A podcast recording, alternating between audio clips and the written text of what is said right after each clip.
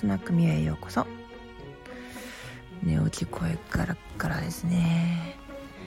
でこのチャンネルはアロマセラピスト資格を取得した後に IFA 国際アロマセラピストの勉強をしてから日本産の天然精油和精油の魅力と地方創生の価値に気づき和精油と社会派化粧品に特化したオンラインセレクトショップミューズネストを立ち上げたキャラの多いオーナーが健康や環境問題だけでなく育児や日々の笑えるネタを提供する聞くだけで免疫力アップが期待できそうなしゃべくりチャンネルです。さて皆さん一緒に笑って NK 細胞を増やしていきましょう。では参りましょう、えー、昨日ですねえー、当店の品物の中で、えーと、サンプルセットがあります。精油のね。でその精油を詰め詰めする作業の中でまあ大瓶から小分けにする場合って、まあ、正確にね量を測らないといけないということでですね。なんとあのものすごい懐かしい駒込ピペットを使ってですね1ミリリットル用の駒込ピペットで噛んだ、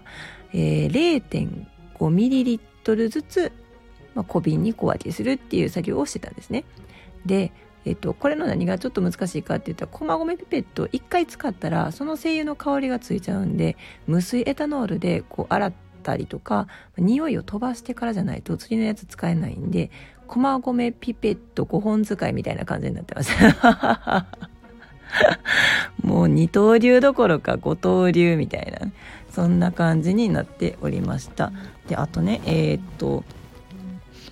アロマセラピーって聞いたら皆さんまだまだねあの海外の声優だとすごくねあのエビデンスつまりまあ何て言うんですかね論文の証拠 証拠？うんだから実験結果が出ててでまあ、実験してこれだけ結果が出てるからちゃんと聞きますよみたいなことをまあ、言えるっていうことですね。これが、えーと、西洋の西洋だと出てるんですけれども日本だとなかなかそれが、まあ、エビデンスがなかなか追いついてないんですね。っていうのもその日本産の精油を使うようになったっていうのが、まあ、あんまりね古くから使われてないんですよ。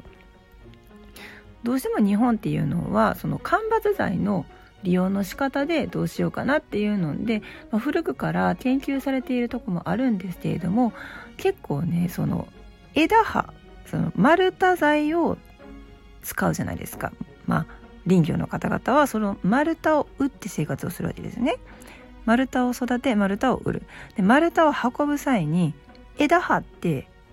邪魔になるんですよね。で山の中にそのまんま枝打ちされて捨てられてしまうことが多かったんですよ。だから山の中には枝と葉っぱがこうボンボンボンボン捨てられて、まあ、あの地層のようにちょっとこうね広がって置かれてでそのまま、まあ、土になっていくっていうようなことが多かったんですね。でそれを最近いやいや枝葉もったいないよと。で運ぶのにもお金はかかるんだけれども、えー、と枝葉からあのいろんな精油が取れてでその精油がいろんな効果が効果とか作用が見込めてで、えっと、医薬品とか、えー、化粧品とか医療とか介護関係とかいろんなことに使えるんだよっていうのが最近やっと分かってきたので、えーと、林業の方々も、えーとどういうふうに、まあ、その枝葉とかえーとまあ、材木を切った後の端材の木くずとかですね木くずとかもね捨てられてるんですけれどもこれをうまく活用して、えーと、水蒸気蒸留法とか減圧蒸留法とかで、えー、繊維を取ってでそれをまたお金に変えていこうという、まあ、収入源に変えていこうという動きが、えー、何年か前から林野庁の、まあ、補助もあって、まあ、広まってきていますと。でその中で、えーと、昨日ですねツイッターで、えーと、ツイートもの小林さんっていう方なんですけれども、えーと、この方がですね面白い記事をえーと、神戸新聞のね、えー、電子記事なんですけれどもこの記事をシェアしてくださいました、えーと、ちょっと読み上げますね。姫黒文字声優が認知機能へ影響？福祉施設で実験。これ昨日の、えーと記事です。で兵庫県丹波市、えー、柏原町かな？アゲーターかのデイサービス施設すみれで同志さんの樹木ヒメクロモジの精油を使ったアロマセラピーを要介護高齢者に施しストレス量の変化や認知機能への影響を検証する実験が行われている。ローズマリーやラベンダー精油での類似研究は国内外で報告されているがヒメクロモジでの実験は珍しいといい関係者はヒメクロモジ精油の有用性を探る第一歩の研究になると語るっていう真鍋愛さんが、えー、と書いた記事があるんですけれどもあのローズマリーとかラベンダーってね言うたら、えーとどこやったかな？熊本大学やったかな？えっ、ー、と、何年か前にね、えっ、ー、と、テレビ番組でも取り上げられてめっちゃ有名になりましたね。えー、朝はローズマリー、夜はラベンダーみたいな感じで、え使うと認知症の、えーと、予防になる可能性が高いよっていうことですね。でもこれローズマリーとラベンダーってね、言うても好きな人嫌いな人もありますしでローズマリーはね禁忌が多いんですよ高血圧とかね妊産婦とか使えないしねでラベンダーはラベンダーでやっぱ好き嫌いあるので別にこれはローズマリーとラベンダーが、えーと、認知症の予防にあの寄与するっていうわけじゃないんですよね。これは、えーと、ローズマリーの持つ、まあ、大脳の血流を促進したりだとかあと覚醒とかあと頭脳明晰作用と呼ばれている効果が朝にちょうどいいっていうことですね。でラベンダーはもちろん、えーと、酢酸リラニルいっぱい入ってますので鎮静作用が強いので夜、まあ、使うと、まあ、安眠につながったりとか落ち着いた気持ちで眠れるっていうことなのでこの2種類がすっごいクローズアップされてるんですけれども別にこの2種類じゃなくてもいいっていうのが基本です。はいでさらに今回は、えーと、和声優である姫黒文字ですね。これ兵庫県のあの地元のあの樹木。姫黒文字って私もあんまりね聞いたことがないというか、えーと、使ったことはないんです。黒文字と手黒文字はあるし白文字とかも青文字とかも聞いたことはあるんですけど姫黒文字っていう風にまああのすごい特定でされたものっていうのは純粋に香ったことはないです。はい、で続きの記事を読んでいきますね。実験を統括するのは日本園芸療法学会認定の上級園芸療法士菊川幸宏さんかな、うん、31歳の方ですね、えっと、上級園芸療法士っていうのがあるんですね植物を使っ、えー、セラピーをするということでしょうか。まあ、フィトセラピストとはちょっと違いますね園芸だからえっ、とまあお花とかを育てたりとかすることによる作業が作用するってことかな。丹波市のこの教育委員会の文化財課の職員の方だそうです。うーんなんかねなんかそういう市教育委員の方々公務員の方々がこういうふうに動いてくださるとまあ物事は結構スムーズに何て言うんですかね。あの申請関係とか通りそうですよね。うん、アロマセラピーの認知症予防改善作用に関する研究は国内外で行われているが日本の植物が原料の和精油を使う事例は他にはないのではという。いや確かにそうなんですよ。そのえっと認知症予防に効果があるんじゃないかとはずっと言われているんですけれどもだからといって、えー、決定的な実験っていうのがなかなかその広まらないっていうのは、えー、介護職員さんとか医療従事者の方々で和製油自体を知っている方々が少ない。まず取り入れるならば、えっ、ー、と、メディカルアロマプラクテプラクティショナーとか神田 とか、えー、医療関係者の使う、まあ、アロマセラピーの勉強方法があるんですけどね、ナードとか、えー、教会があって、えー、医療レベルで化学成分を、まあ、ちゃんと理解した上で、アロマセラピーを使っていきましょうっていう団体があるんですけど、そういった方々が扱うものっていうのは和製油ではないわけです。はい。じゃあ続いていきましょう。これね、使用する精油は、えっ、ー、と、動詞、氷上町かな？ごめんなさい、読めないね。くずの地区に自生する姫黒文字が原料の商品小春オーガニック。姫黒文字。清涼感の中に漂うほのかな甘い香りが特徴で通所介護施設などを運営する稼働のが昨年9月に発発売した。あー介護施設が発売されたんですねこれ。うん。アロマセラピーでは精油を植物性のファーナスオイルで1%に希釈したブレンドオイルを被験者に塗布する。これファーナスオイルっていうのはねちょっと特殊なんでまた別の回にでもおしゃべりします、えー、ヒメクロ文字の精油の優位性は唾液に含まれるストレスホルモンって呼ばれてるねコルチゾールの値や血圧のほか脈拍や会話量皮膚温度などから幸せや怒りといった感情を定量化する端末のデータを用い検証を試みる。認知診断あ認知症診断に使われるミニメンタルステート検査 MMSEJ も数回行い認知機能の変化を見ると。で実験は精油が入ってないファーナスオイルを使った対象実験から始まる、まあ、つまり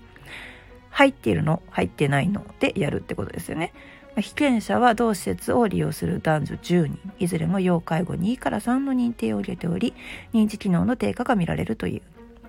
被験者は施設利用日の午後2時頃血圧測定と唾液の採取を受け端末を手首に装着。職員からファーナスオイルを両肩に塗ってもらい塗り絵や折り紙などのレクリエーションを約30分行って脳に負荷を与える。あの楽しそうに見えてもねレクリエーションをやるっていう何かの何らかの作業をする考えるなどだと脳に負荷が与えられるわけですね。はい、でレクリエーション後に再び唾液を採取。で血圧測定を受けて端末を外す。対象実験をこれ週2回2週間行った後は精油入りのブレンドオイルを使った実験に移行。つまり最初は何も入ってへんよっていうのでも入ってるよって言われてやるわけですああ入ってるって言われてるかどうかわからないですよ塗りますねって言ってやるわけですね。対象実験と同じく週2回2週間実施。でこれ手順は同じなんですけど被験者は精油を染み込ませたハンドタオルを常に持ち歩き施設の外でも姫黒文字の香りに親しむ、まあ、いつでもクンクンできる方法としてハンカチに行ってきたらすっていうのはいい方法ですね。これ普通のあの皆さんも活用できる方法です。で、ブレンドオイルの実験後は2週間のウォッシュアウト期間を設け、まあ言ったら血中のその化学成分有機化学鉱物が入ってきた段階のアロマの効果っていうのをまリセットして、まあ、ノーマルな状態に戻すわけですね。で再び対象実験でブレンドオイルの実験を行う。これ大変ですよね。だから実験するにしてもアロマオイルが入ってるのなしありなしありってやらないと分かんないわけですよね1回ぐらいじゃ。うんでこの同施設の久松松代代表取締役58歳は実験が始まってから大声を出すなどの回数が減った人もいる。利用者を介して香りに接する家族もリラックス効果を感じている印象があると話す。で菊川さんは今回の研究は精油にリラックス効果や認知機能に影響を及ぼす効能があるかを見極める思考的なものと前置きした上でまああのまあ、簡単な実験ですよってことですね。国内の産地に広く分布するヒメクラ文字の精油に優位性が認められれば将来的に身近な植物で認知認知症予防や改善のレクリエーションができるようになる可能性もあると期待を寄せるというふうに記事が締めくくられています。でこれ読ませていただいたんですけどこれね姫黒文字だけじゃなくても、えっと、黒文字自体にはえー、ものすごい鎮静効果リナロールが含まれるわけです。でこれヒメクロムジの一体何の、えー、成分方向成分がこの認知症予防というか介護施設のこの利用者様の、えー、まあ、ストレス状態を改善したりとかまあね、えーと、血圧自律神経のバランスを整えたのかというのは、えーと、書かれてはいません。書かれてはいませんが、えー、これを同定できれば、えー、と他の声優でも同じように介護施設で使うことができるかもしれないという希望のある実験結果ですね。はい。なんか今日もすごい真面目じゃないですか？いや、あの、いっぱい言えるネタはあるんですよ。うん。でもね、なんかちょっと今日はちょっと真面目に喋ってみました。なんやろう、真面目習慣。いや、そうじゃないですね。はい。というわけでね、あのー、皆さん、あの、和製油はエビデンスに乏しいからプロの方々はなかなか使いにくいっていうこれね正直なところですよね。だってあのー、まあエビデンス本当に乏しいですからそれをもとにしてそのお客様がいらっしゃっても主訴に対して、えっと、IFA レベルとか NARD とか MAP レベルつまり日本のあのアロマセラピストレベルを超えた使い方として、えっと、症状緩和に使おうと思うと難しいわけですよね。うんものすごくその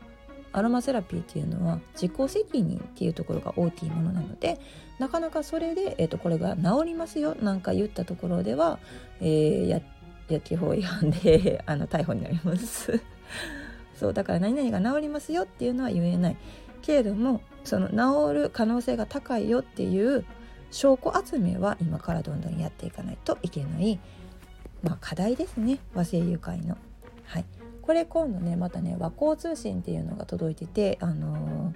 青森ヒバの話とかヒノキチオールの話とかもいろいろ面白いのが載ってたのでねこれまた紹介していければなと思います。はい今日はアロマのセラ、えー、アロマの話でした。で朝一で本当にガラガラ声で喋ってみたら、えー、全然あのジャパニーズハンサムの西野明宏さんみたいにあの朝起きてちょっと本当寝起きでガラガラ声なんですけどとかえーと、あの税理士の大河内先生みたいにあのいや寝起きで一発撮りで撮ってるんでねみたいなソフトな感じには全然ならずただのガラガラ声で終わってしまったっていう感じですね。はい。まあね今日もね嫌なことがあったらこれねネタになるやんって言ってまあまあどんどんどんどんそのネタ帳として貯めていっていただければ面白いんちゃうかなと思います。これ変換するのは私もあの今できてるっちゃできてるんですけど昨日の回だけ聞いた人ってすごいこの人重い人やなって絶対思われてると思うんで普段は全然あのーなんやろただの大阪のおばちゃんですね はい、で感想はコメントでいいていてこういうねあのアロマセラピーに関する質問とかはレターでいただくと,、えーと、回答会っていうのでまたやるんであのお願いします。でこういう風に喋ってる間に起きるかなと思いきや全く起きないうちのリアルクレヨンしんちゃん気持ちよく寝てますがこのままだと遅刻するので起こします。はい以上和製油と国産ナチュラルコスメの専門店和製油のある暮らしのコミュでした。